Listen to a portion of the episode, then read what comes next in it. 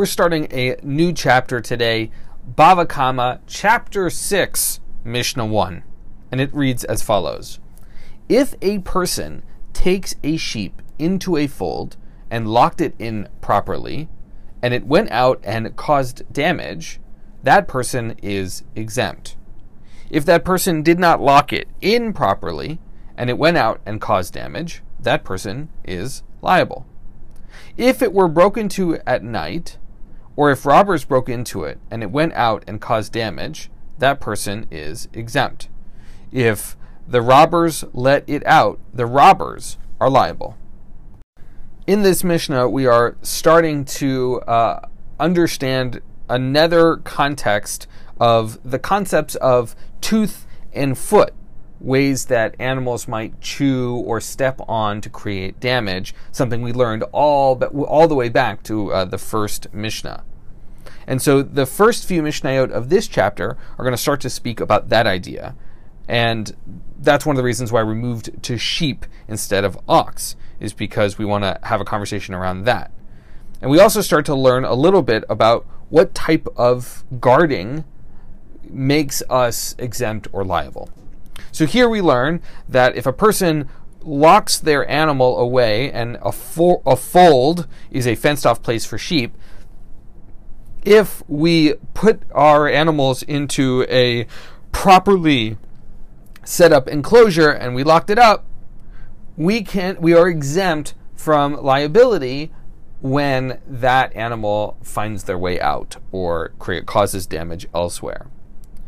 Now, we're told if we didn't lock it up properly and the animal went out and caused damage, that is because uh, that is uh, that causes a liability.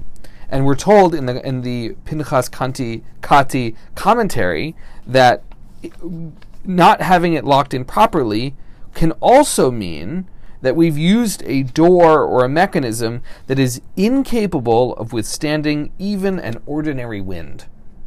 Now, an ordinary wind or an extraordinary wind is a framework uh, that we see in all sorts of places in the Mishnah and in the Gemara. Uh, we see it in uh, Masechet Sukkah, in uh, the building of Sukkot, and how stable or how permanent they need to be. This ordinary or extraordinary wind is relevant there as well. Finally, we get this really interesting subject around uh, robbers right? And whether or not uh, we are liable if someone else is making uh, a change in our guarding status. And we're told if robbers did it, um, then I, as the owner, am exempt. Um, and if the robbers cause this sort of uh, uh, enclosure to be opened, that the robbers are liable. And I love the fact that uh, these criminals are also liable for this whole secondary subject uh, of, of things.